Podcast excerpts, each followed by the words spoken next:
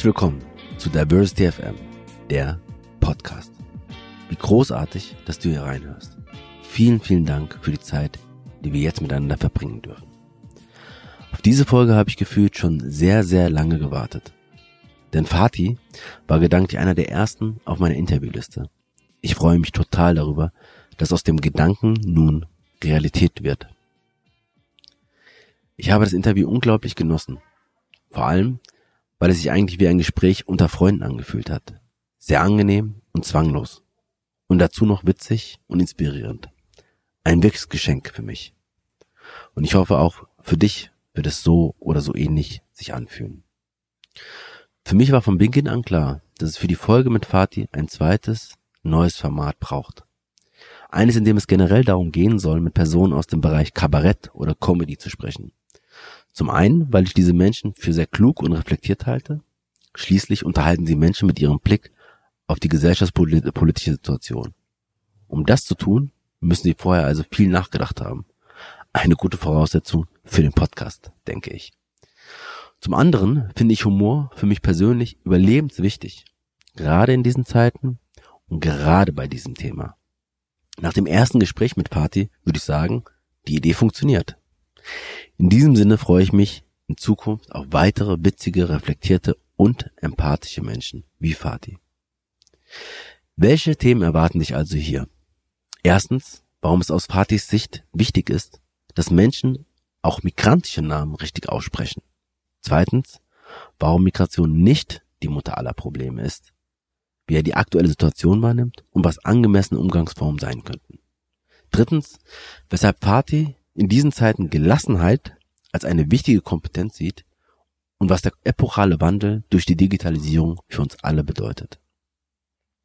Und viertens nimmt uns Fatih dann mit auf seinen Lebensweg. Vom Elternhaus über die lange Orientierungsphase nach dem Abi, über den richtigen Job, ersten richtigen Job in einer Theatergruppe, über seine Ausbildung an der renommierten Hochschule für Schauspielkunst Ernst Busch in Berlin, über seine Tätigkeiten beim Schauspielhaus in Düsseldorf und seine Rolle in der Serie Alles Atze. Bis letztendlich sein Einstieg ins Kabarett. Eine spannende Reise mit viel Bewegung, vielen Zufällen und letztendlich das Glück, das leben zu dürfen, was er wohl am besten kann. Auf der Bühne stehen und Menschen mit für ihn relevanten Themen zu unterhalten. Am Ende des Gesprächs erklärt Fatih noch, warum er sich auf der Bühne insbesondere mit dem Themenfeld Migration auseinandersetzt. Was sein Warum ist und ob Humor und Satire eigentlich noch zeitgemäß sind. Ich habe in diesem Gespräch nicht nur eine Menge über Fatih lernen können, sondern vor allem viel von seiner Geschichte. Darauf werde ich später nochmal eingehen, nach dem Gespräch mit Fatih. Ein kurzer Hinweis noch. Relativ zu Beginn des Gesprächs geht es um einen Rückblick auf das letzte Jahr. Im Nachhinein ist mir aufgefallen, dass sich dabei einige Beispiele aus 2018 und 19 phasenweise mischen. Ich finde, die Hauptaussagen treffen trotzdem zu. Und darum geht es ja letztendlich. Das war's aber jetzt von mir. Ich werde dich nicht länger auf die Folter spannen. Viel Freude wünsche ich dir bei dieser sechsten Folge von Diversity FM, der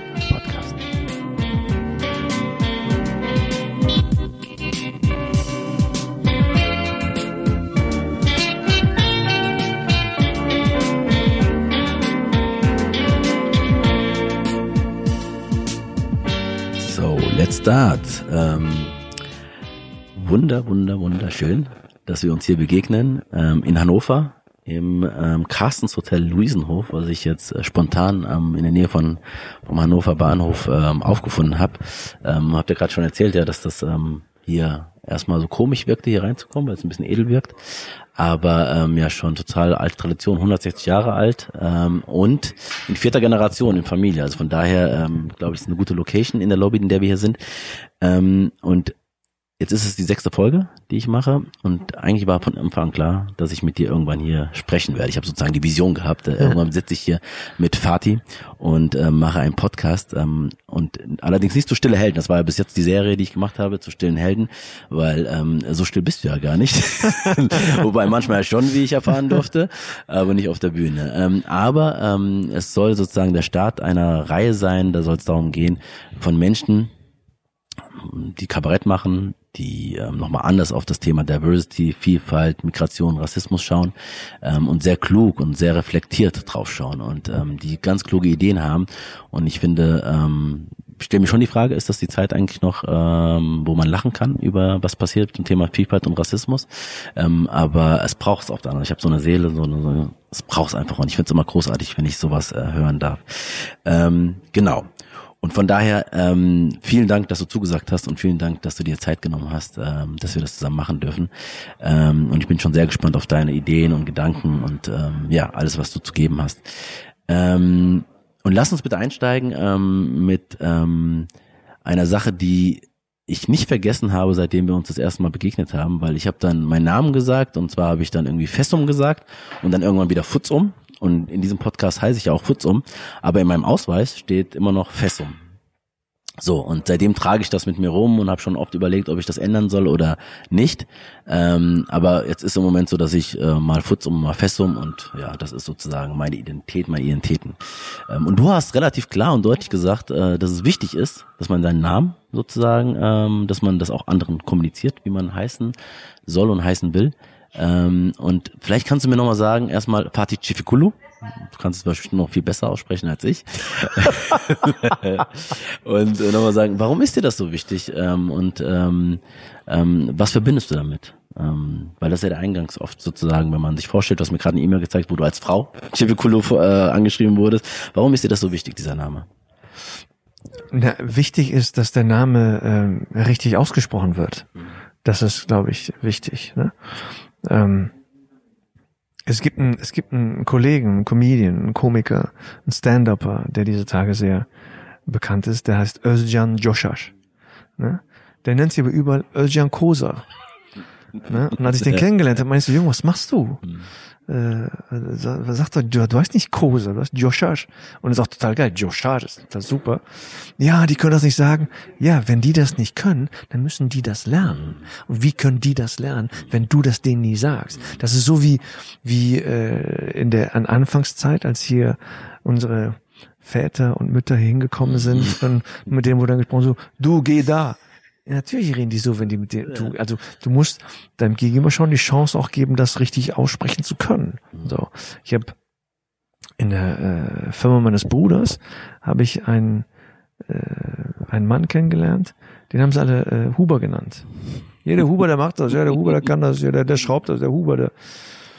Und dann hatte ich was zu tun, irgendwie musste irgendwas gesägt werden, ich so, und dann rede ich mit ihm, ja, der Huber, und ich so, Huber, und ich guck dir den ganz an, der, der sieht aber nicht aus wie Huber. Mhm. Der sieht aus wie äh, Özlem, mhm. wieder wie, wie Öznur, Özdan, mhm. wie, äh, so, ne?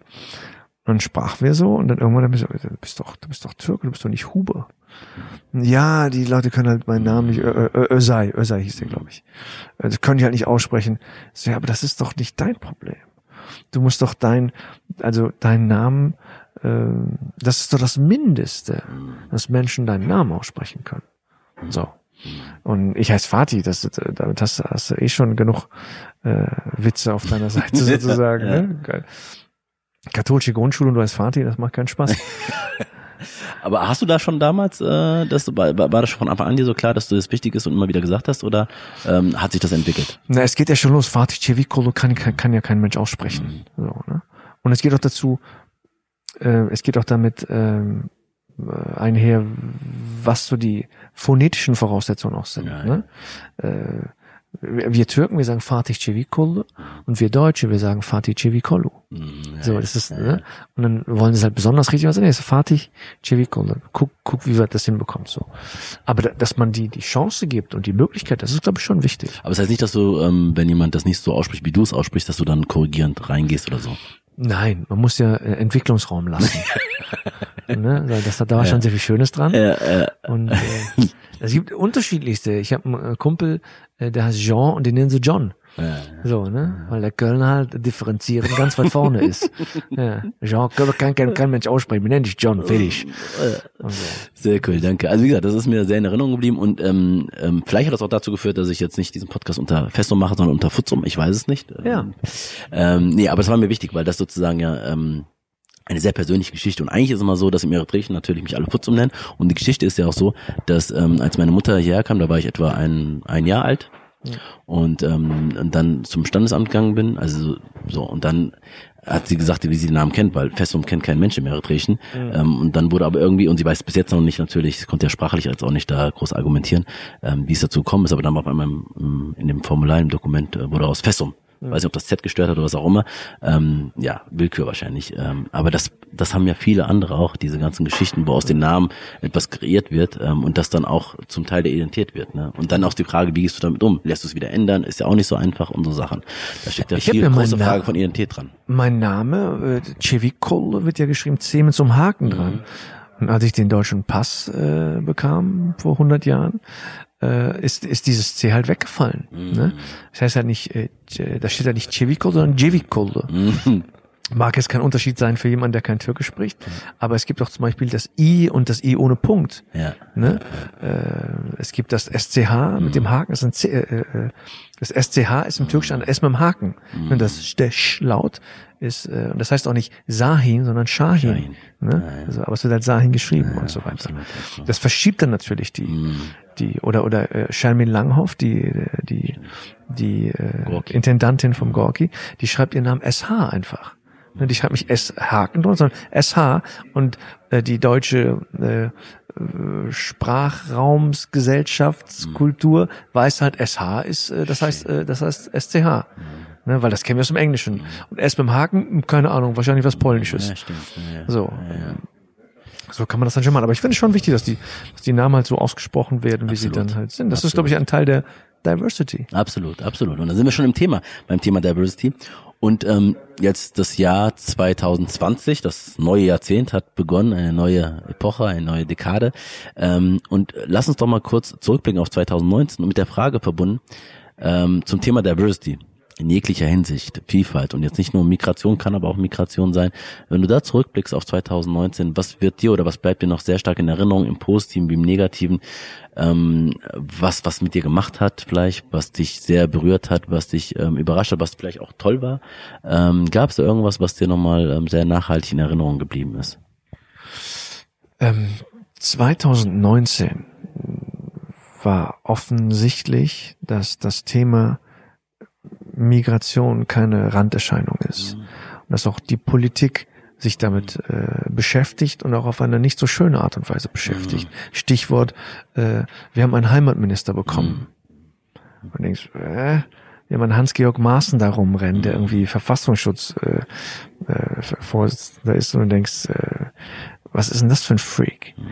So, also auf, auf politischer Ebene, ähm, Migration ist immer ein Thema. Aber die Frage, wie wird mit diesem Thema umgegangen? Mhm. Ne? Und wird es problematisiert, wird es dramatisiert, mhm. wird es kriminalisiert? Mhm. Und äh, in diese Richtung scheint es eher zu gehen. Und da war, da war ähm, 2019 auch ein sehr ähm, trauriges Beispiel für, wenn, wenn halt äh, ein Maßner steht und sagt, nö, da kann nicht von einer Menschenhatz gesprochen werden. Und du guckst und denkst, das, was ich sehe und das, was ich höre, passt nicht zusammen. Ne? Und dann stellt sich ein, ein, ein äh, Heimatminister, the, the artist formerly known as the Heimathaus, mhm. stellt sich hin und sagt, Migration ist die Mutter aller Probleme. Und ich denke, nein, die Migration ist nicht die Mutter aller Probleme. Richtig wäre, wenn er sagen würde, meine Migration ist die Mutter aller Probleme, weil er aus, aus Bayern fliehen musste nach Berlin, um seinen Job zu retten und so. Aber, aber solche Dinge, die, das, das gibt ja auch was vor. Mhm. Ne? Und dann wird äh, irgendwie äh, äh, Lübcke wird erschossen und also so, das, das waren schon, also migrationstechnisch ähm, war das schon sehr bewegtes Jahr. So. Und auch die Wahrnehmung dessen in der Öffentlichkeit und das, das Problematisieren dieser, dieser Migration. Das ist ja, der, das ist ja der, mhm. die Ursache von dem. Aber meinst du, und jetzt bist du bei dem Thema Migration und Rassismus ja schon länger, äh, schon lange, ähm, ja, beschäftigt dich schon lange damit und ähm, aus deiner Perspektive, auch als Kabarettist, beschäftigt dich schon lange. Glaubst du, findest du, es hat sich in den letzten zehn Jahren da dramatisch was verändert? Also war es vielleicht schon immer so, dass das äh, Migration als Mutter aller Probleme gesehen wurde, jetzt wurde es aber mal benannt? Mhm. Oder hat sich einfach wirklich sehr stark was äh, verändert, jetzt 2019 oder aber auch da die Monate, Jahre davor? Ich glaube, ähm, es, es gab den Wendepunkt. Und zwar als äh, Sarrazin sein Buch rausgebracht hat. bis dahin waren wir, glaube ich, alle gefühlt beieinander und miteinander und dachten, das ist doch gut, läuft doch gut. Also doch, ich bin hier zu Hause, fühle mich wohl, bin ein selbstverständlicher Teil der Gesellschaft und ist gut. Und so sehen das alle und so sehen wir das und wir sind eins und wir sind gut und wir sind Deutschland. Super.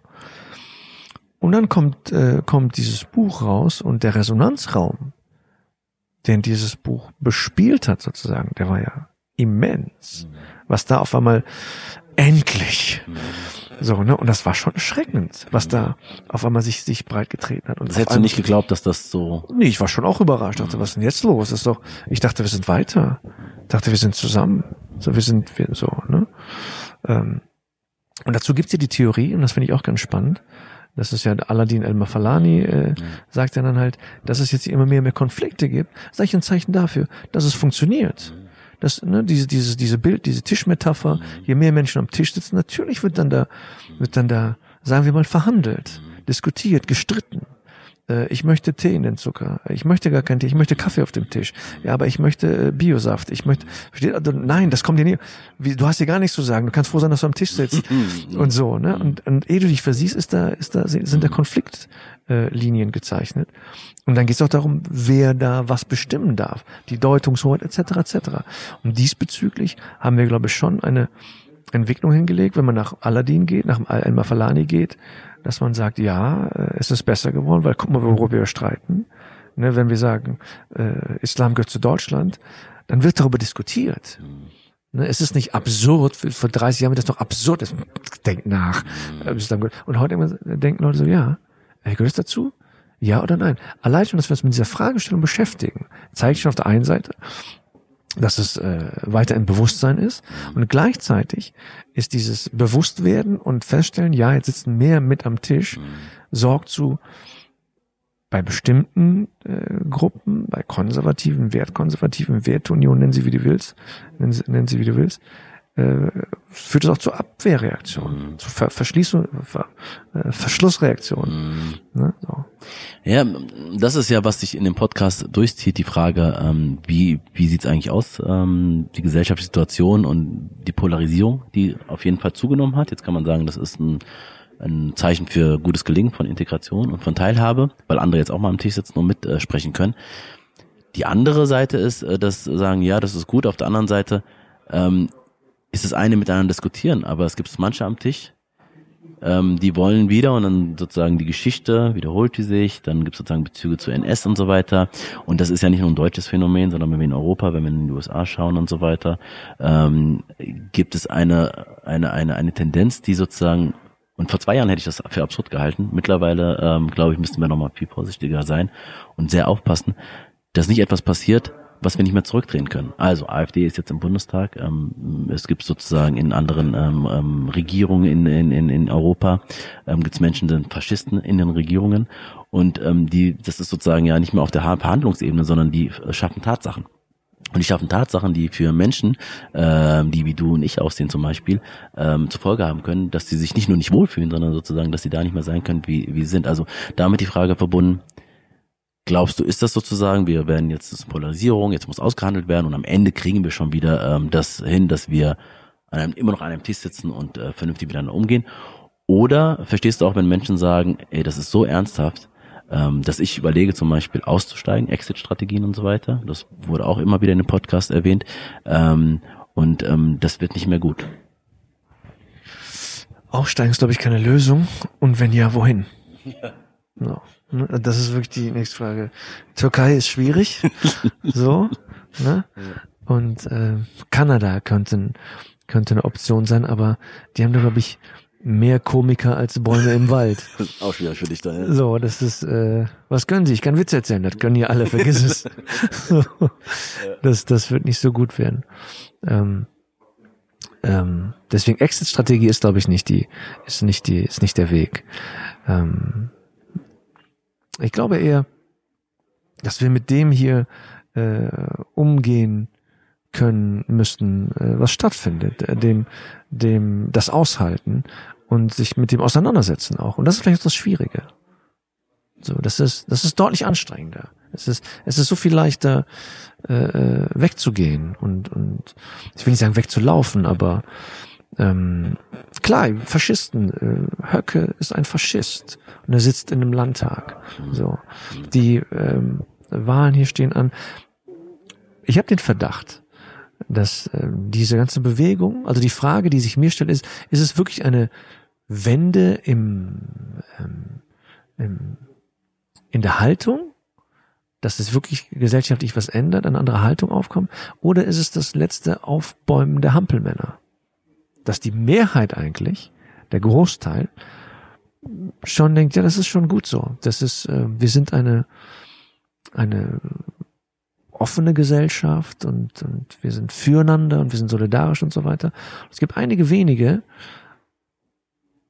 ich hoffe mal, dass es einige wenige sind, die äh, da ein anderes Bild haben.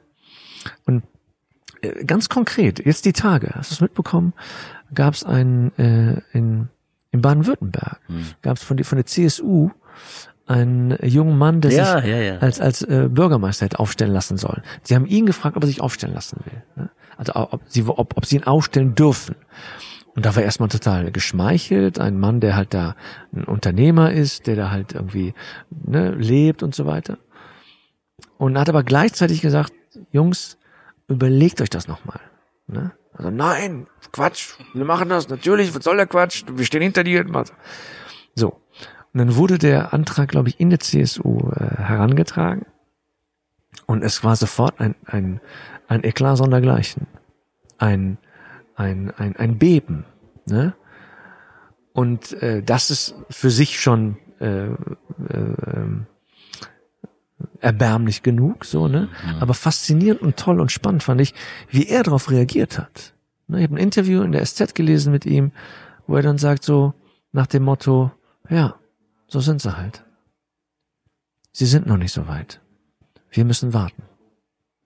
Fand ich super. Also nicht so, äh, was macht das mit dir und die sind so doof und das sind Rassisten. Mhm. Ja, es sind Rassisten. Mhm. Ja, Sie sind noch nicht so. Ja, sie sind, denk nicht, der wärst. Ja, sie lehnen das ab. Dass du hier geboren, gewachsen bist, äh, gilt nichts. Weil deine Herkunft, deine Religion für dich als Bedrohung. Und dann auch, er sagte dann auch, das fand ich wirklich schon fast süß, dass Menschen zu ihm sagen, ja, pass auf, du bist ein super Kerl, aber nicht für das Amt. Das geht nicht. Und denkst so, was laberst du? Aber, und, und dann diese Größe zu sagen, äh, diese, diese Größe zu haben, zu sehen, so ist das gerade. Mhm. Ich würde mir das auch anders wünschen, mhm. aber lass uns mal gucken, wie es ist. Mhm. Und das ist so. Und wir stellen fest, ja, ich sehe, sie sind noch nicht so weit. Wir warten noch ein bisschen. Okay, und das wäre sozusagen auch deine Grundüberzeugung, dass ähm, nicht nur das Warten, sondern auch etwas tun, aktiv tun für diese Gesellschaft, fürs Positive in diesem Land ähm, und dass wir das schon auch hinbekommen. Das wäre auch so deine, deine, da bist du nicht so fatalistisch und sagst, das wird alles nicht mehr gut gehen. Naja, also wenn du guckst, wie vehement und wie extrem die Menschen da reagiert haben, wie viele da gab es ja dann Anrufe bei, bei Bundestagsabgeordneten und es gab da sehr viele äh, heftige Reaktionen. Und von dieser Reaktion ausgehend könnte man sagen, Hopfen und Malz ist verloren. Oder sagen, wir brauchen mehr Geduld. Mehr Geduld. Das wäre vielleicht eins. Und was ich immer frage. Ähm, aber wer, Entschuldigung, wer, ja. aber während dem Geduld ist dann nicht passiv, sondern schon aktiv. Ja, ja. Also sichtbar. Ne, er macht seine Arbeit, du machst deine, mhm. ich mach meine. Wir sind sichtbar, mhm. wir finden statt, nehmen teil, mhm. bleiben dabei aber souverän, entspannt mhm. und freundlich. Das wären vielleicht auch schon die Diversity-Kompetenzen, die man braucht, weil was ich immer frage ist, auch was, was wären deine, aus deiner Sicht drei wichtigsten Diversity-Kompetenzen, die wir individuell, aber vielleicht auch Gesellschaft brauchen, damit das sozusagen auf einen guten Weg geht, damit sozusagen sich ähm, das Positive ähm, in die richtige Richtung entwickelt. Und was wären so Sachen, die dir einfallen würden und sagen, das ist ganz zentral, ähm, vielleicht auch für dich persönlich? die du hast und die du auch weiter vermitteln willst, ähm, wo du sagst, aber das ist, ähm, oder wo du das Gefühl hast, das ist im Moment zu wenig ausgeprägt. Also was man braucht, ist, glaube ich, immer eine Gelassenheit. Ne? Aber Gelassenheit muss man sich leisten können. Gelassenheit muss man haben können. Ja, ja. Weißt du? Ähm, dazu kommt, dass wir, ähm, dass große Migrationsbewegungen gerade stattfinden äh, auf dem Kontinent, auf dem Planeten, auf dem ist ein Thema. Aber es gibt ein viel größeres Thema, wie ich finde, dass wir ähm, wir wechseln gerade die Epoche.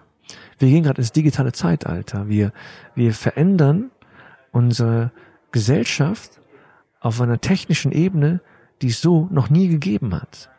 Wir haben, wir haben lineare Entwicklung gegen exponentielle Entwicklung. Wir haben eine Veränderung in einer Geschwindigkeit, die noch nie da gewesen ist.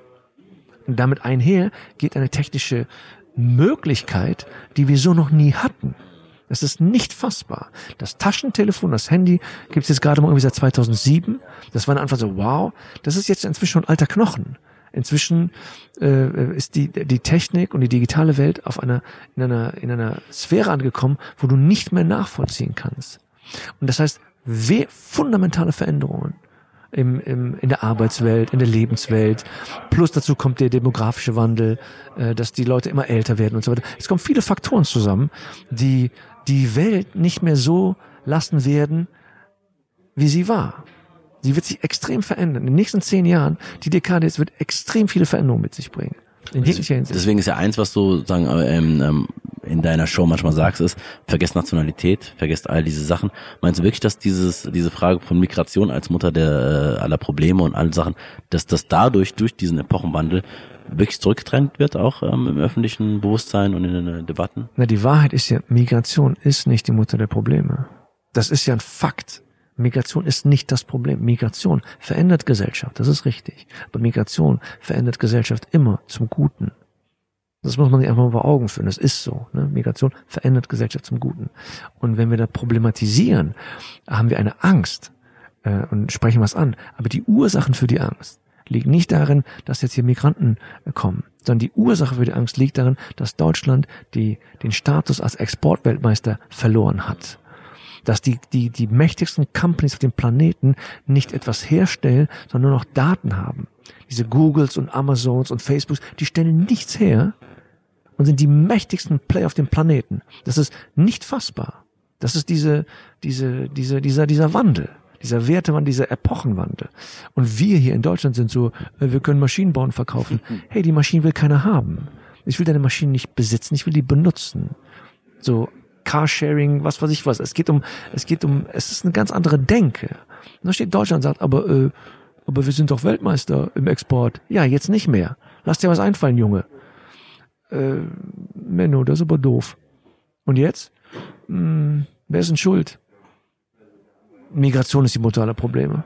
Das könnte eine Lösung sein. Einfache Lösung. Naja, und, und es scheint auch zu, ja natürlich, ja klar. Und da, wo es die wenigsten Migranten gibt, gibt es die größten Probleme sozusagen.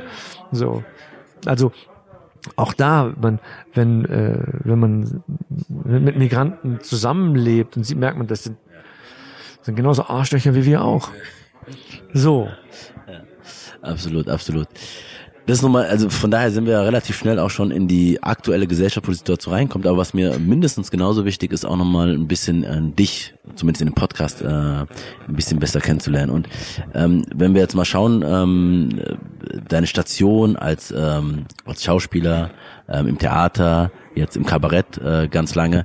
Ähm, und ich habe mich gefragt, wenn du vor, weiß ich nicht, 20, 30 Jahren in der Kindheit, in der Jugend darüber nachgedacht hättest, was wird aus dem Fati äh, mal Vernünftiges ähm, oder Unvernünftiges, weiß ich nicht, was du da gedacht hast in der Zeit. Aber ähm, war das so vor, vorhersehbar? Oder anders gefragt, ähm, war das mehr Glück und Zufall, dass du das jetzt machst, was du jetzt machst? Oder war das eher eine Planbarkeit, ähm, vielleicht eine Erziehung, äh, was deine Eltern dir mitgegeben haben? Ähm, äh, Gibt es da einen roten Faden? Ähm, äh, Nimm uns mal mit auf die Reise. Die Perspektive Schauspiel und Kunst und Kultur gab's nicht. Gab's nie. Ähm, es war so, dass meine Eltern sind Mitte, Ende 60er nach Deutschland gekommen. Äh, meine Mutter hat in der Türkei als Grundschullehrerin gearbeitet. Äh, mein Vater hat hier als Werkzeugmacher, als Facharbeiter bei Ford gearbeitet. Und die haben immer Wert darauf gelegt, dass wir die Sprache können. So, Sprache war immer wichtig. Meine Mutter war es sehr wichtig, dass ich nicht in diese äh, Hinterhofmoscheen gehe. Die hat gesagt, das hat mit Religion nichts zu tun, das ist alles andere als das. Und das hat die schon vor 40 Jahren gesagt. Und ich dachte, Mama, sehr gut, das war sehr gut. Ähm, mit der Sprache, wie wurde das äh, vermittelt oder wurde es einfach Naja, also wir, wir haben halt zu Hause Türkisch gesprochen Und aber äh, es wurde auch Wert drauf gelegt, dass ich halt, dass wir halt auch, äh, also du lernst ja die Sprache automatisch, wenn du draußen bist, ne? Und es gab jetzt keine, du sollst mit denen nicht spielen und dem nicht spielen. Das, es gab diese Abgrenzung nicht, ne? Äh, da die deutschen Kinder oder die türkischen Kinder oder so. Das gab, ich hatte türkischen Unterricht auch in der Schule. Ich habe ähm, ich hatte alles sehr äh, gerne und, und, und viel gesprochen. Und äh, ich finde auch, wenn es etwas Wertvolles gibt und wenn es etwas, wenn etwas Kultur darstellt, dann Sprache. Weil jede Sprache ist ein Schlüssel in eine andere Welt. Und je mehr Schlüssel du hast, desto mehr Welt hast du. So, ne? Und somit waren die da offen. So, ne? Und aber es gab keine, keine Vorgaben in dem Sinne. Und dann habe ich halt irgendwann Abi gemacht und dann war halt, ja, Junge, mach was. Ne? Und mach irgendwas. Und ich so, die Wahrheit, ich weiß nicht was. Und ich so, vergisst du, ich weiß nicht was, mach jetzt irgendwas hier. Du kannst äh, bei Ford irgendwie, dein Vater ist da. Das heißt, ähm, du hast Abi gemacht und es war nicht etwas, was du, wo du dachtest, in die Richtung könnte es gehen oder das spricht mich an oder also war da nix? Da war nix. cool. Ja, kenn ich auch, ja. Aber ich glaube, das ist auch noch natürlich, das ist normal, dass man oder oder bei mir war das normal, bei vielen, die halt dann so rankommen und merken so, ey, keine Ahnung jetzt Abi gemacht, aber werde ich jetzt Pfleger oder werde ich Kellner oder werde ich jetzt Jurist, werde ich jetzt Mathe studieren oder das auf gar keinen Fall. Äh, weiß ich nicht, es gibt's halt nicht, ne? Was ich finde es interessant, weil ich meine, finde ich eh nicht. Bei mir war es auch so, dass ich einfach Realschulabschluss gemacht habe und dann habe ich einfach weitergemacht. Und dann war okay, Abitur. Und mein Lehrer hat dann immer gesagt, mach doch das Praktikum, Klima, Kühltechnik oder irgend sowas, irgendwas Handwerkliches. Konnte ich aber nicht, war nichts für mich. Ähm, und dann bin ich an die Uni gegangen, wusste aber auch nicht wirklich was, hat mir auch keiner erzählt ja. und wusste aber, dass ich in Deutsch, in Gesellschaftskunde und in, ähm, in Geschichte gut war. Und meine Idee war, dann studiere ich auch einfach die drei Fächer, bis ich erfahren habe in der Uni, dass es auch sowas wie Politikwissenschaft gibt. Ähm, und das war eine gute Kombination. Und so habe ich dann weitergemacht. So, und dann wurde es nach dem Diplom dann nochmal äh, hektisch, weil ich dann ja nicht einfach, okay, dann habe ich dann nochmal überlegt, was kann ich machen. Aber dieses, und dann war ich überrascht, dass in, in Marburg, wo ich studiert habe, ähm, es äh, Menschen aus Eritrea gab, die auch studiert, weil mein Bild war eher, die sitzen in der Bar oder sonst irgendwie äh, von Männern, äh, die erwachsen sind. Ähm, aber das Bild hatte ich nicht, also kein Bild, keine Vision, keine Role Models und so weiter. Ähm, lag es so ein bisschen auch daran, dass das gefehlt hat bei dir, dass du Leute gesagt hast, ähm, die dich zum Beispiel akademisch oder im Theater oder so, gab es da nicht genug Vorbilder? Äh, es gab keine Berührungspunkte. Ne? Unsere Kultur äh, unser Kulturangebot zu Hause war so, dass mein Vater Videokassetten geholt hat, ne, Betamax, VHS, es gab so so so Videokassetten mit der türkischen Film mit Şener Şen und Kemal Sunal und so. Es gab damals ganz äh, genial äh, Deve Kuşu Kabere hier Metin äh, Akpınar und Sichi Alasya so ein Duo, was gigantisch war und wir haben dann mit der ganzen Familie, die haben so so Theaterstücke, so Kabarett-Theaterstücke gemacht. Und schon ein bisschen Grundlage gelegt. Nein, und wir haben halt davor gesessen und uns das angeguckt und uns tot gelacht. Wir haben geheult vor vor äh, vor Lachen. Das war Wahnsinn. Und das war so das Highlight, dass man halt so Videokassetten, dann sitzt die Familie zusammen halt. Äh, mein äh, jüngerer Bruder ist sieben Jahre jünger, der war die Anfang. Aber auch im Prinzip waren wir, saßen zu fünft vom Fernsehen, haben uns diese Sachen angeguckt und haben gelacht so. Aber darüber hinaus, perspektivisch, äh, Ausbildung, Beruf, äh, Schauspiel, das kam erst ganz spät. Ich habe, ich habe, äh, ich war schon immer irgendwie, habe schon immer den Mittelpunkt gesucht. Also, also und hatte schon auch mal was zu sagen, war immer laut und so. Und angefangen mit Rap Musik und habe 96 eine Platte rausgebracht und so weiter. Du warst immer berühmter Rapper. Berühmter Rapper. West oder East Coast? so berühmt war ich gar nicht. Wir haben nur 96 äh, eine Platte rausgebracht und haben damals auch schon auf Deutsch gerappt und so und ähm, ähm, und irgendwann in, in, in diesem Dunstkreis kam halt, äh, ja, kam zufällig ein Freund sich gemeldet und meinte, Fatih, hör mal, äh, das gibt's ein Theater, die suchen jemanden. Und da, da war das erste. Der auf dich aber. Das war ein Kumpel. Mustafa hat sein Examen gemacht, Uni. Aber warum hat er äh, nicht gedacht? Äh, weil ich halt immer den Mittelpunkt gesucht habe. Ja. Der so, du bist doch so ein so ein lauter, ne? Und äh, hast doch so eine Energie. Und geh doch mal dahin und so. Und dann bin ich halt dahin und die, die haben mich genommen. So, ich habe mich da. Aber, aber ich meine, jetzt erstmal würde ich jetzt mal denken, das ist äh, was was soll ich denn da? Also bis heute ist es ja so, wir waren jetzt genau. am Freitag wieder, ähm, aber wo ich denke so im Theater und so weiter ist doch gar nicht meine Welt. Ähm, War das äh, nicht damals auch so, dass du Berührungsängste hattest, ähm, überhaupt dahin zu gehen? Und ähm, Doch, natürlich. Eine meiner ersten Worte war äh, Theater, Schauspieler, weiß nicht mehr, wie das geschrieben wird, das ist doch kein Beruf. Ja, genau, ja. Das ist doch, das ist doch, Schauspieler bin ich auch. Warum hast du trotzdem gemacht? Warum bist du trotzdem hingegangen? Naja, also wie gesagt, ich, ich stand ja da auf der Bühne, habe so gerappt und gemacht, getan. Das Abitur war schon zwei Jahre lang hinterher, nach, so, war schon vorbei und und ich wusste halt nicht was und wo und dann dachte ich, ja, jetzt gehst du mal dahin so, ne? und stellt sich vor und kann ja ein paar Rap Texte rappen und und kann ja irgendwie sagen, was für ein geiler Typ ich bin und so. und sie hat auch keine Vorsprechrolle und nichts. Ne? Dann hat das halt irgendwie, dann haben die sich, waren die wahrscheinlich, weiß ich nicht, von meiner Energie oder was, äh, das hat denen halt gefallen, die haben mich genommen. Dann haben gesagt, okay, du kannst dann hier, und dann hatte ich von heute auf morgen einen Job. Ich hatte von heute auf morgen einen Job, ich war bei einem Jugendtourneetheater, Bezahlten Job.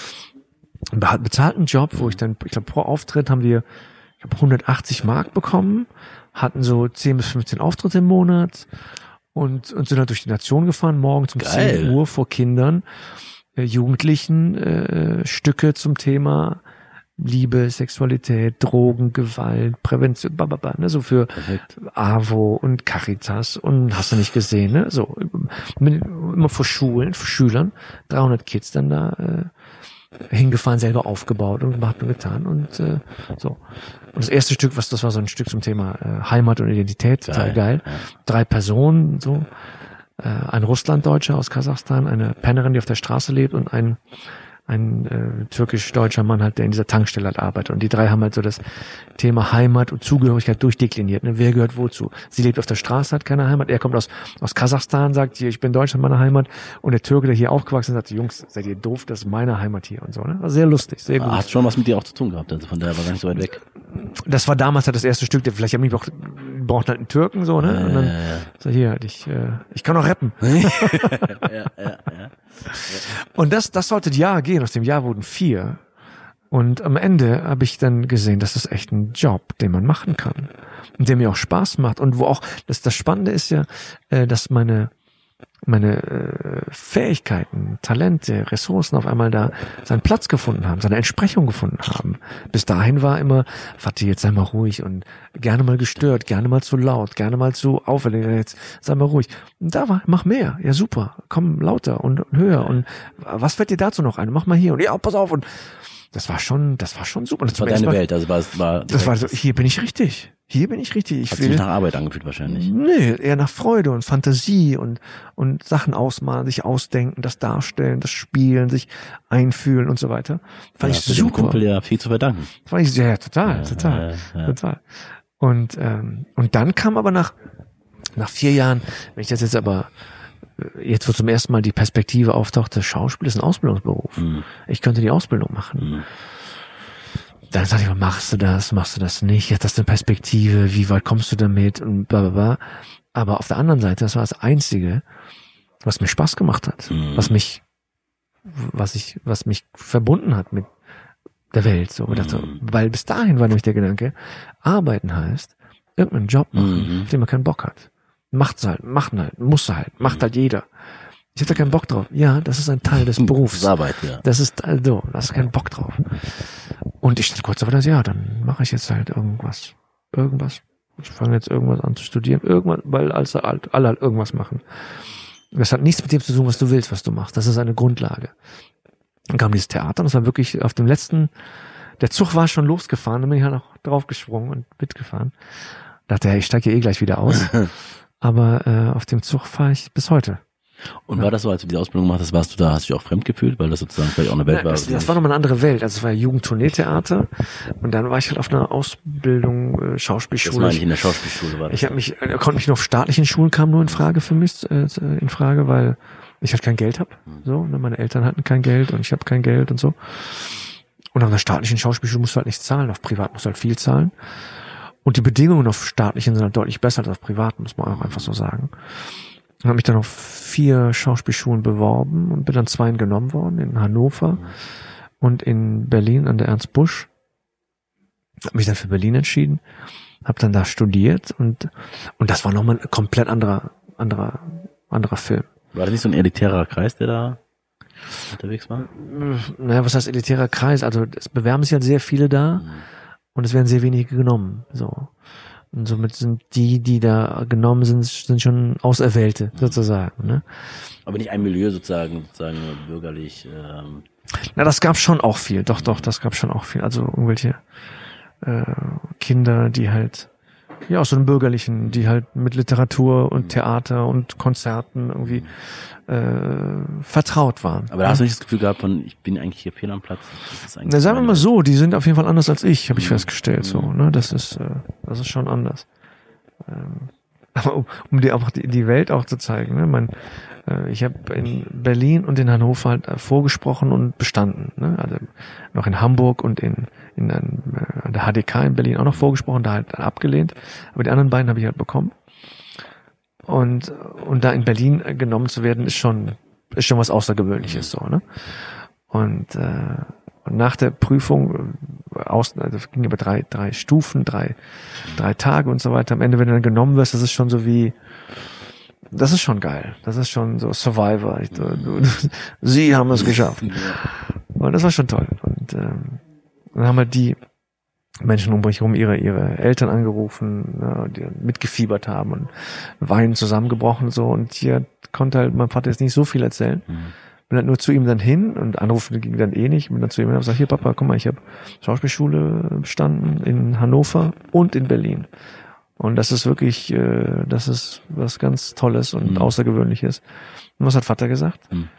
Warum meldest du dich nicht in Köln? Dann musst du nicht umziehen. Ganz praktisch. Weißt du, wo du denkst du, ja, Vater, äh, Ja. genau. Ja, ja, Ich, weil man kann sich da nicht anmelden. Man Ja. muss da eine Prüfung, man ja, muss genau und so weiter. und ja, ja. Ne, und Jahre später, dann kam halt, dann hab ich diese Serie gemacht und so, und dann kam ich im Fernsehen, da, da, da.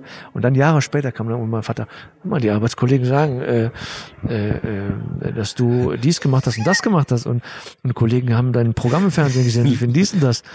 Ich so, ja, Papa, genau so. Da hat er sozusagen die Dimension verstanden. Ja, ja, ja. Aber das ist ja auch so, dass so eine Das ist aber auch Klassiker. Ja, total Klassiker, dass sozusagen, wenn ähm, gerade mit Studium und mit, ähm, dass die zwischen den Generationen, dass ähm, der Abstand auch der Welten, der Lebenswelten äh, so fundamental, also manchmal, dass man einfach nur zu Hause kommt und das, was man erlebt hat, gar nicht entweder beschreiben kann oder sozusagen Anklang vielleicht auch gar nicht wichtig ist, ähm, geht es ja manchmal auch so, dass sozusagen diese Welten so weit auseinander sind, dass das Ich glaube, das klingt jetzt vielleicht ein bisschen hart, aber ähm, die Entfremdung Hm, aus dieser mütterlich, väterlich, elterlichen Welt hm, ist ein Teil des Prozesses. Weil zu Hause Türkei, draußen Deutschland. Und natürlich, Entfremdung ist ein natürlicher Prozess der Entwicklung. So, dass die, dass, dass die, die zu Hause halt nicht wissen, was du da machst. Und, und die draußen wissen nicht, wie es bei dir aussieht. Und du bist so zwischen diesen Welten. Natürlich entfremdest du dich, du ver, ver, entfernst du dich davon. Um, wenn du irgendwo reingehst, musst du woanders rausgehen. So. Und natürlich bist du aber nirgendwo wirklich draußen und nirgendwo wirklich drin. Und somit hast du, hast du beides. Und, äh, und je, je schneller die, diese, diese Seiten Frieden in dir, mit dir schließen, desto souveräner, entspannter und glücklicher bist du.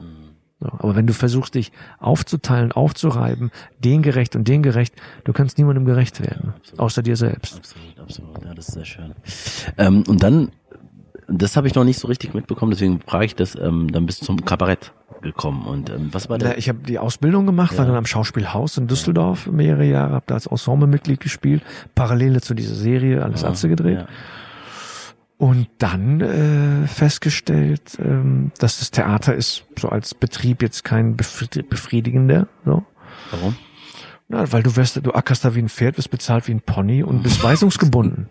Weißt du, also du spielst nicht das, was du willst, sondern das, was sie wollen. Und Wenn du besetzt wirst, äh, wirst du besetzt und wenn nicht, dann nicht. Ah, Und da gibt's auch kein Warum. ah, So. Und natürlich gibt's da viel Flurfunk und viel äh, interne Sachen, die da laufen. Da war ich nie drin. Da kam ich nie mit rein. Da hab ich, war ich, keine Ahnung, zu doof, zu laut, zu leise, zu klein, zu groß. Ich war das, ich war da nicht drin in diesem Flurfunk. So. Mhm. Und ähm, dann habe ich gekündigt und habe gesagt, ich mache jetzt, äh, mache jetzt mein eigenes Ding. Und alle waren ganz irritiert. Und dann, wieso, du bist hier fest angestellt am Schauspielhaus. Was willst du mehr? Und so, nee, aber das ist hier, das ist hier nicht befriedigend. Krass. So, ich möchte äh, selber auf die Bühne gehen und eigene Geschichten erzählen. Wie alt warst bist, du da? Bist du wahnsinnig? Ja, da war, das war ja schon Ende 20. Naja, Okay. war schon Ende 20 dann. So, Anfang 30. Aber du bist nicht rausgegangen, weil du wusstest, ich weiß schon, was ich genau mache. Nee, nee, das wusste ich nicht. Also ich dachte, ich drehe jetzt Filme. Ne, Ich habe jetzt auch lange Jahre eine Serie gemacht und ich drehe jetzt Filme, aber das ist dann irgendwie nichts passiert. Die Drehbücher sind bei mir nie angekommen. Vielleicht gab es noch ein Problem bei der Post. Ja, wahrscheinlich. Das ist, wir wollen den Con diese, diese Drehbücher zu stellen, der kriegt sie nicht. Ja, wir, wir kümmern uns drum. ähm, nee, und gut, es gibt ja auch mehr Schauspieler Ja. als äh, Bäume in Kanada. Ja. Ähm, so, das hat, das hat halt nicht gezündet. Mhm. Und, ähm, und die Idee, äh, dann, äh, wenn, wenn du halt nicht, wenn du keine Jobs bekommst, musst du halt gucken, was kann ich für Jobs denn mir selbst erschaffen. So. Und äh, mit der Schauspielschulausbildung im Rücken dachte ich, okay, Ar- Ar- Arbeitsplatz Bühne ist jetzt vertraut, da kann ich mich hinstellen, da kann ich äh, reden, da kann ich so. Müsste noch eigene Gedanken haben. so. Nicht nur den, den Fremdautoren, sondern eigenen Autoren hier. Äh, ich hätte da aber was zu sagen. Aber gleichzeitig halt einen riesen Schiss davor gehabt. Dachte, bist du wahnsinnig? Bist du, weil ich habe ich hab auf der Schauspielschule gelernt, äh, wenn du dich da hinstellst, hast du eine Verantwortung vor dem Publikum. Du musst was verhandeln und das muss richtig, äh, das muss relevant sein. Ja. Das muss irgendwie, da werden nicht umsonst irgendwie Shakespeare und Chekhov und, und Kleist, das sind zeitlose, ewige Themen der Menschheit, die da verhandelt werden von Neid und Ehre und Liebe und Hass und Stände und. Das werden große Sachen verhandelt. Das sind nicht umsonst zeitlose Klassiker. Und dann kommst du. Und, was, und, und dann kommst du, stell dir sag, guten Tag, ich bin der Vater, ich habe erzählt, was hast du denn zu erzählen, Junge? Denk nach.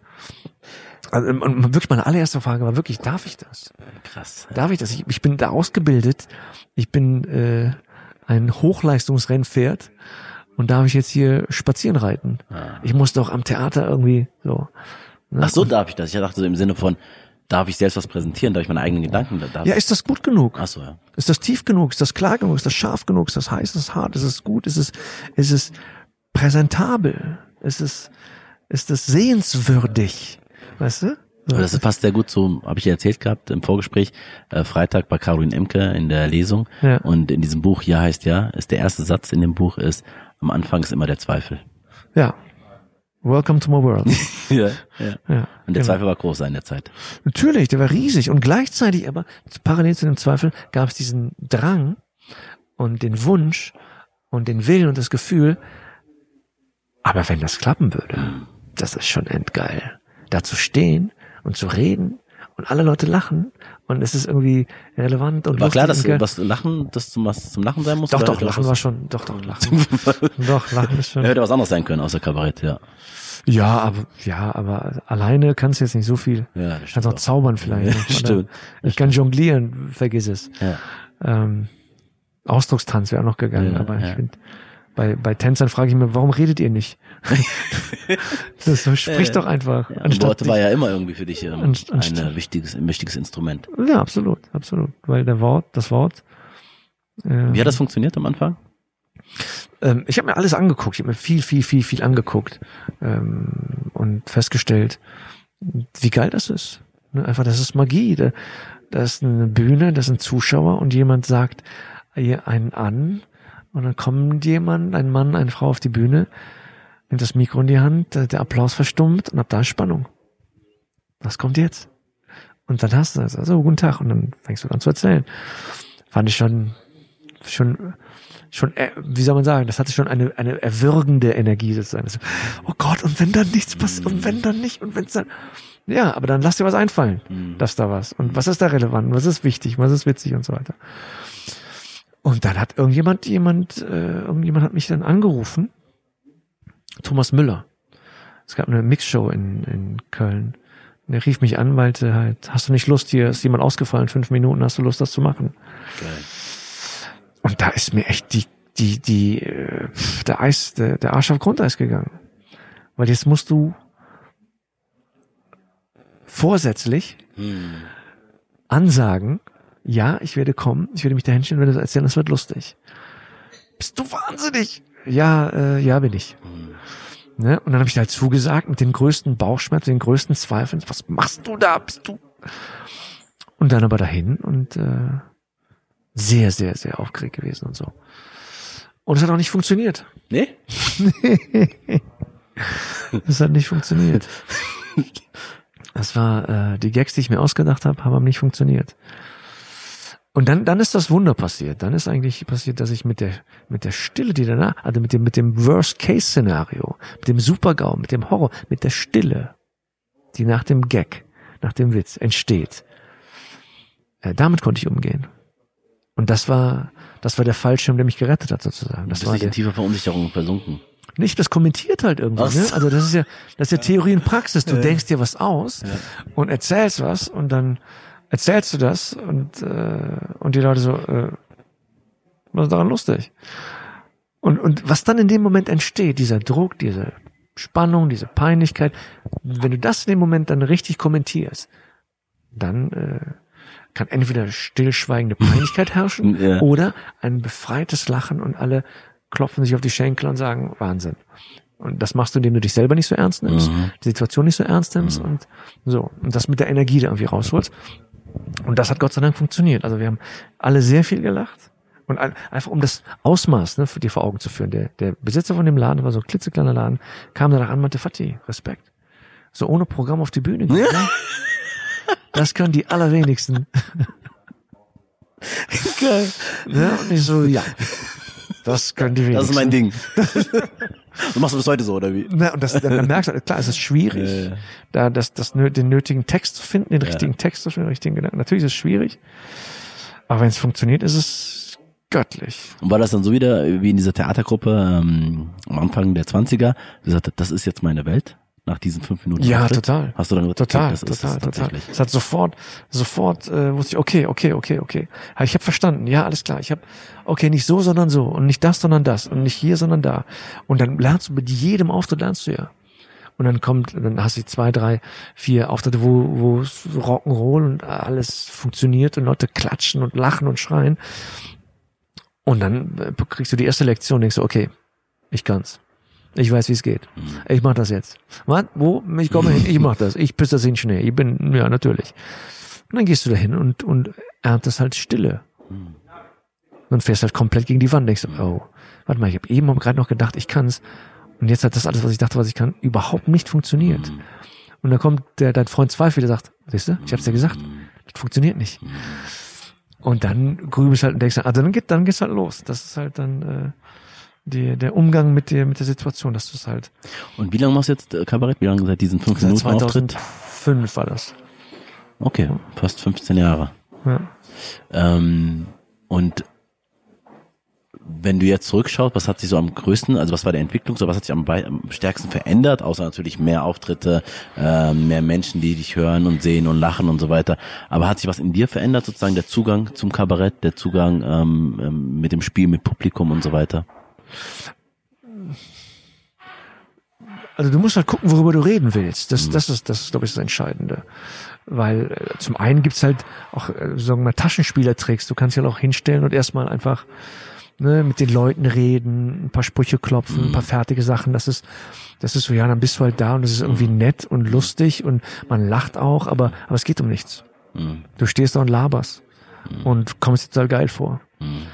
Und das mag ja alles seine Berechtigung haben, aber dann irgendwann musst du dann halt, muss es dann relevant werden, musst du irgendwas erzählen, was halt ähm, für dich was bedeutet, für die was bedeutet, wo wir eine gemeinsame eine gemeinsame Welt teilen, so. Und die ich, äh, die ich dann mit einem anderen Blickwinkel, mit einem Perspektivwechsel aufmache und ach, guck mal da, und schon mal so gesehen, hast du das schon mal, und mir ist ja aufgefallen und so weiter.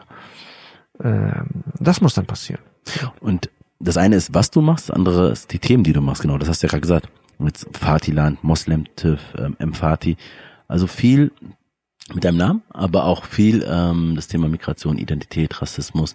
Ähm, war das klar für dich? Äh, Ist es sozusagen, weil das Teil von dem, was sozusagen du erlebt hast, oder warum diese Thema Themen?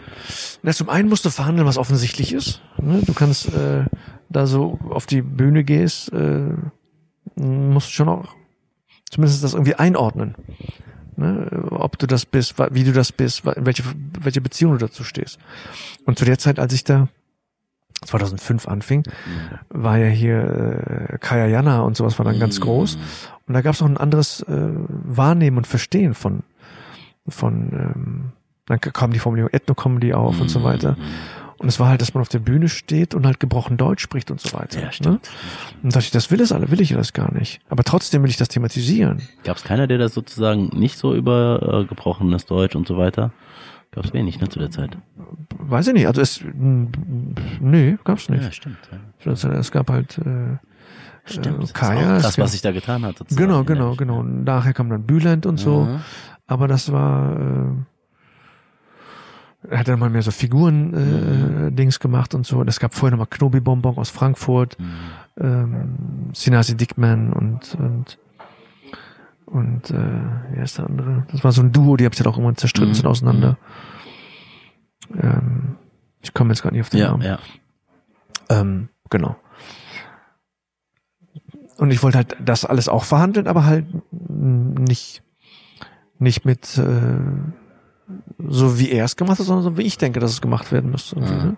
Dass man halt normal Deutsch spricht und ne, sie sprechen aber richtig gut Deutsch. Danke, ich wünsche, ich kann dasselbe von Ihnen behaupten. ja. So, irgendwie, da lang. Ne? Und ähm, und es bleibt ja nicht aus, wenn du, wenn du, äh, wovon reden wir hier, wenn du in Deutschland geboren wirst und Ja. aufwächst und nicht ein Teil der Dominanzgesellschaft bist, machst du Ausgrenzungserfahrungen. Mhm. Und die äh, auf der Bühne zu verhandeln, äh, war sehr stimmig für mich. Mhm. Mhm. Und jetzt hast du manchmal ja so ein äh, so so so so ein Ansatz, dass du auch mal konfrontierst, auch das Publikum konfrontierst mit deren Reaktion, mit dem Lachen zum Beispiel, äh, das was du machst oder andere Dinge. Ähm, und schon, zumindest, da stockt mir auch manchmal der Atem, weil ich denke, oh, darf man das? Äh, was denken die jetzt? Muss man nicht eher lieb zu denen sein? Und so Sachen ist das. Ähm, natürlich machst du es bewusst und mit Absicht, aber warum machst du das? Naja, weil ähm, erstmal das wichtige Gedanken sind. So, ne? Und auch, ähm, und du hast gerade gesagt, muss man nicht lieb zu denen sein? Nein, muss man nicht. Und aus dem, es ist auch so, auf der Bühne ist äh, der Konflikt immer das Interessante und nicht das Harmonische und auch ein, ein, eine Konfrontation und Gegenüberstellen von. Ähm, man sollte halt gucken, dass man dabei halt, also wenn man äh, nicht lieb zu denen ist, also zu keinem lieb ist. Ja, das ist konsequent, ja. Also, dass du dann nicht sagst hier, äh, wir sind toll und ihr seid scheiße oder ihr seid äh, toll und wir sind scheiße, das ist es nicht. Muss schon, muss schon jeder sein Fett wegkriegen und dann hat es auch eine Ausgewogenheit. Dann ist auch klar, worum es geht. Mhm. Dann ist auch klar, dass es nicht jetzt um irgendwie ähm, schlicht äh, beleidigen oder kritisieren geht, sondern um Aufmerksamkeit schaffen für eine Situation, die so äh, im Ungleichgewicht ist. Mhm. So, Mhm. ne? Total.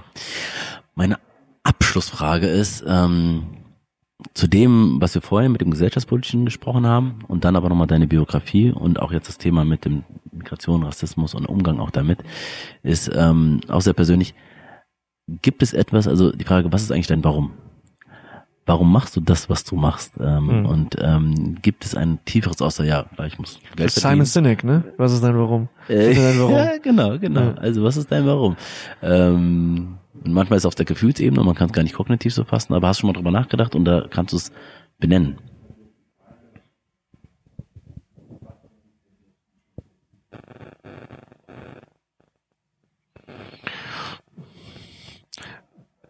Rückblickend sieht das ja alles irgendwie relativ äh, linear aus. Ne? Total. Man, man denkt, ah, das führt alles dahin.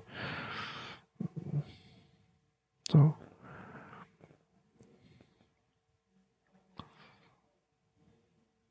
Das Warum? Ich stehe echt sehr gerne auf der Bühne. Ich kann echt viel reden. Und ähm, und wenn ich das beide verbinde, dann dabei noch die Leute unterhalten. Das ist schon ziemlich weit vorne. Ziemlich weit ähm, am, äh, am Sinn des Lebens. Äh, das Warum ist, weil ich Menschen unterhalten will. Mit für mich relevanten Themen. So. Und ich habe festgestellt, ich äh, habe da auch Freude dran. Also dahin zu stehen. Ich, mir macht das wirklich Freude. Das ist klar, immer wenn was Neues gemacht ist, bist halt äh, bist halt, gehst du durch die Hölle und bist voller Zweifel und scheißt in die Hose. Aber auch das gehört dazu. So. Und dann stehst du wieder da und verhandelst das. So. Und ich mache es, weil es auch gesagt werden muss. Total, total. Ja. Und das ist, ähm, also ich meine auch bei dem Podcast die Frage, warum mache ich das eigentlich und so? Also auch in dieses Öffentlichkeit gehen Ja. und weil Dinge gesagt werden müssen, auch noch vielleicht anders gesagt werden müssen. Ja. Und ich finde in den ähm, die Male, wo ich dich ähm, erlebt habe, wo ich dich gehört habe, ähm, wo ich lachen durfte, weil und das fällt mir gerade ein. Ich habe zwar gesagt Abschlussfrage, aber das ist jetzt wirklich die Abschlussfrage. Sind die Zeiten eigentlich noch so? Und das knüpft von dem, was wir am Anfang gesprochen haben, eigentlich so, dass Humor und Satire eigentlich noch ähm, zeitgemäß sind, weil wenn wir das sehen, was in der Welt passiert, was zurzeit passiert, ähm, Humor ist immer zeitgemäß. Humor ist immer notwendig. Humor und, und das Lachen ist immer das Auflösen von Spannung. Und ähm, wir haben gegenwärtig die großen Themen des Planeten sind äh, Klimawandel, Digitalisierung und äh, ähm, vielleicht auch in Deutschland mal der, der demografische Wandel, dass Menschen halt älter werden. Und daraus ergibt sich mh, ganz automatisch natürlich die, die Migrationsbewegungen, die Klimaflüchtlinge etc. Ähm, so. Das sind die großen Themen. Und wenn du die verhandelst, äh, ist es gut, wenn du die Leute dabei zum Lachen bringst. mh. So. warum? Das ist, ähm, weil Lachen verbindet, Mh, weil Lachen Menschen äh, zusammenführt. Mhm. Wir lachen über gemeinsam, also wenn wir lachen, dann haben wir einen gemeinsamen Nenner, Mhm. so. Ähm, weil, weil das gesund ist auch. Und weil wir am Ende des Tages äh, verbind, verbunden sind und es zeigt halt unsere Verbundenheit, unsere, unsere, unsere Zusammengehörigkeit. Jetzt die Tage war äh, hier der die Rede von von Ricky Gervais bei den Golden Globes. mh, Wenn du die gehört hast, äh, hör sie dir an und wer es noch nicht gehört hat, bitte anhören. mh. Sensationell, wie er da steht, den äh, äh, auch sagt, wir machen jetzt mal alle Witze über uns hier. Auf Kosten, auf, auf, auf eure Kosten. Und denkt dran, es sind Witze. Es ist, es ist gesprochenes es sind Witze. Und dann, dann haut er da die Sachen raus. Das ist schon sensationell. Und jeder, der hier, äh, äh, äh, genau, sagte, ja, Apple hat jetzt, äh, kommt jetzt auch in die Streaming-Dienst, kommen viele, kommen jetzt in den Streaming-Dienst rein, bauen, und haben jetzt ganz tolle Serie jetzt rausgebracht und da geht's um, um, um, ähm, um Aufrichtigkeit und um Ehre und um, und um, also ganz, ganz tolle, ganz hehre Ziele. Geil, von, von Apple, von einem Laden, die jetzt Sweatshops in, in China betreiben, verstehst du? Ja, ja. Für Kinderarbeit. Ja. Handys zusammenschrauben lassen sozusagen. Und so.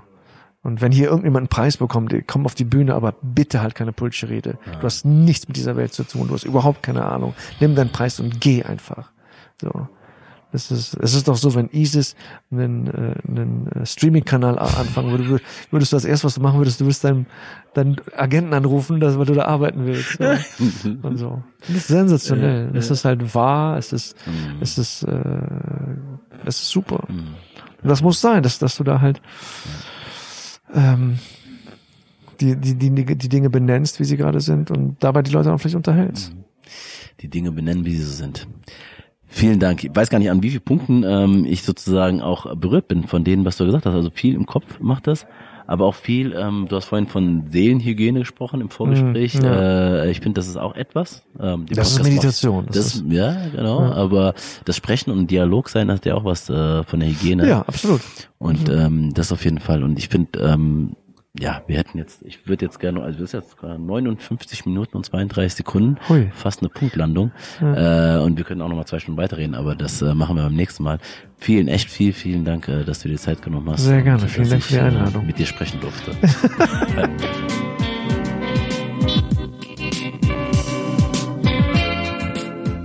Das war also mein Erstgespräch mit einem Kabarettisten in diesem Podcast. Ich hoffe sehr, dass dir die Folge gefallen hat und du hilfreiche Impulse für dich mitnehmen kannst. Mich haben Fatis Worte angeregt. Da sind ganz viele Momente dabei. Auf fünf will ich mich jetzt beschränken. Das Gespräch habe ich erstens bewusst mit dem Namen begonnen und warum mich das seit unserer ersten Begegnung noch beschäftigt hat. Zum einen wegen meiner eigenen Geschichte, zum anderen, weil ich selbst auch mitbekomme, wie vielen anderen Menschen mit migrantischen Namen es so ähnlich ergeht. Und ich glaube, es sagt auch viel über das Thema Integration aus. Auf der strukturellen Ebene die Frage, wie Behörden wie beisp beispielsweise das Standesamt mit Zugewanderten und deren Namen umgehen. Werden sie gleich eingedeutscht oder gibt es den Raum und das Recht kultureller und individueller Andersartigkeit? Auf der individuellen Ebene die Frage, wie wichtig es insbesondere Menschen, die ihren Namen nicht ständig wiederholen müssen, ist ihr Repertoire an Namen zu erweitern. Dazu gehört auf der anderen Seite aber auch, und das sagt Fatih sehr klar, dass wir ihnen die Chance dazu geben müssen. Ich empfinde das immer wieder erklären müssen, manchmal als sehr anstrengend, weil es ja eigentlich nur ein Name ist. Aber er ist halt ein fester Bestandteil der eigenen Identität. Mir geht es hier gar nicht darum, das eigene Verhalten gleich zu ändern um die Vorstellungsrunden in, in Zukunft zum Beispiel so lange in die Länge zu ziehen, bis alle erschöpft aufgeben oder genervt oder frustriert sind. So klar und eindeutig geht es an dieser Stelle, glaube ich nicht. Aber ich denke, es reicht schon mal, wenn ein Mensch es für sich selbst reflektiert hat, sich gegebenenfalls mit anderen darüber austauscht, vielleicht auch manchmal sich auskotzt und schaut, was stimmig, was sich stimmig anfühlt. Zweitens. Migration ist die Mutter aller Probleme. Den Satz hatte ich fast schon verdrängt. Nicht nur, weil sich der Innenminister seitdem auffällig stark zurückhält mit solchen Aussagen. Ja, dieser Satz ist empirisch falsch. Aber es ist ja trotzdem so, dass viele Menschen in diesem und wahrscheinlich auch in fast allen anderen Ländern der Welt das so sehen. Und leider nicht die vielen Vorteile, die Migration schon immer und überall brachte, erkennen. Viele, weil sie es nicht sehen wollen, viele aber auch, weil sie es historisch nicht besser wissen. Ich denke schon länger darüber nach, auch hier in diesem Podcast mehr über die vielen tollen historischen Beispiele zu sprechen, die aufzeigen, wie toll Migration und Vielfalt in der Geschichte funktioniert haben. Denn, ist doch, ne, denn es ist nun mal so, dass Migration öffentlich nur dann eine Rolle spielt, wenn es um negative Berichte geht. Das sollten wir kritisieren, noch wichtiger halte ich es aber, über das, an das wir glauben, auch und über das Positive mehr und lauter zu sprechen und deutlich zu machen, dass Migration der Normalfall ist. Nicht zuletzt, weil es einfach auch schöne Geschichten sind. Party gab mir nochmal einen Reminder, das tatsächlich zu tun. Wie genau, werdet ihr bald erfahren. Drittens hatte ich Gelassenheit nie wirklich als eine Diversity-Kompetenz gesehen. Aber natürlich ist es eine. In Vielfalt kann es auch hektisch, laut und kontrovers zugehen. Denn freundlich, dann freundlich zu bleiben und die Ruhe zu bewahren, ist natürlich extrem wichtig. Und ehrlich gesagt habe ich das Gefühl, dass es daran aktuell stark mangelt. Nicht direkt zurückzuschreien, Widerworte zu geben oder weiter aufzuhetzen, in diesen polarisierenden Zeiten wäre uns damit wohl allen geholfen. Was mich an Partys Geschichte viertens besonders beeindruckt. Aus der Jetzt-Perspektive kann ich mir gar nicht vorstellen, dass da kein Plan hinter der Karriere stand, kein Förderer, der oder die das von langer Hand geplant hat. Aber tatsächlich waren viel Glück, Zufall, Disziplin, Mut und Talent dabei. Das Schöne an der Geschichte, sie hat ein Happy End. Dass Fatih seine Berufung gefunden hat und seine Stärken den richtigen Ort, die Bühne gefunden haben. Nach dem Gespräch, beim Hören der Aufnahmen, habe ich mir gedacht, was, wenn der Kumpel, ich glaube er heißt Mustafa, ihm nicht den Tipp seines Lebens bei der Theatergruppe zu starten gegeben hätte. Wäre der Weg vielleicht anders, aber das Ziel dasselbe gewesen? Wäre aus ihm trotzdem ein Schauspieler und Kabarettist geworden? Kann niemand beantworten. Aber was klar ist, dass sehr, sehr viele Kinder von MigrantInnen Kinder der zweiten Generation, Kinder von Eltern, die nicht viel Geld haben, nicht dieselbe Erfolgsgeschichte erzählen können. Obwohl sie fantastische Talente haben, obwohl sie so viel Stärken haben, trotz ihrer Fähigkeiten. Sie wurden und werden einfach nicht gesehen, geschweige denn gepusht. Leider, leider, leider. Ich finde das so tragisch. Vor allem, wenn man auf der anderen Seite sieht, was diese Menschen, wenn es gut ausgeht, sich und der Gesellschaft Tolles geben. Dafür ist Party ein großartiges Beispiel. Aus diesem Grund freue ich mich schon sehr, dieses Thema der Chancengerechtigkeit weiter in diesem Podcast zu besprechen. Umso schöner, dass ich schon bald mit Natalia sprechen darf. Sie ist die Gründerin von Netzwerk Chancen, eine Initiative, die sich für junge Menschen aus finanzschwachen und bildungsfernen Familien einsetzt. Toll, ich freue mich schon sehr drauf. Mein fünfter und letzter Gedanke. Humor ist immer zeitgemäß. Humor ist immer notwendig, sagt Fatih. Und er hat so recht. Die Frage, ob Humor noch zeitgemäß ist, wollte ich ihm vom Beginn an stellen, weil ich, weil mich, weil ich mich das in der Tat in letzter Zeit oft frage, wenn man so raus in die Welt schaut. Die Antwort hatte ich gefühlt, aber nicht sprachlich präsent. Ich bin sehr dankbar dafür, dass ich sie jetzt hab. Denn in der Tat, wie, wie Fatih weiter sagt, und wenn du die großen Themen verhandelst, ist es gut, wenn du die Menschen dabei zum Lachen bringst. Weil Lachen verbindet. Weil Lachen Menschen zusammenführt. Wir lachen über Gemeinsames. Wenn wir lachen, haben wir einen gemeinsamen Nenner. Mit diesem wunderschönen Gedanken möchte ich gerne enden. Verbunden mit tiefen Dank für deine kostbare Zeit. Und wie immer wünsche ich dir Peace, Love and Harmony. Dein Fuzzi.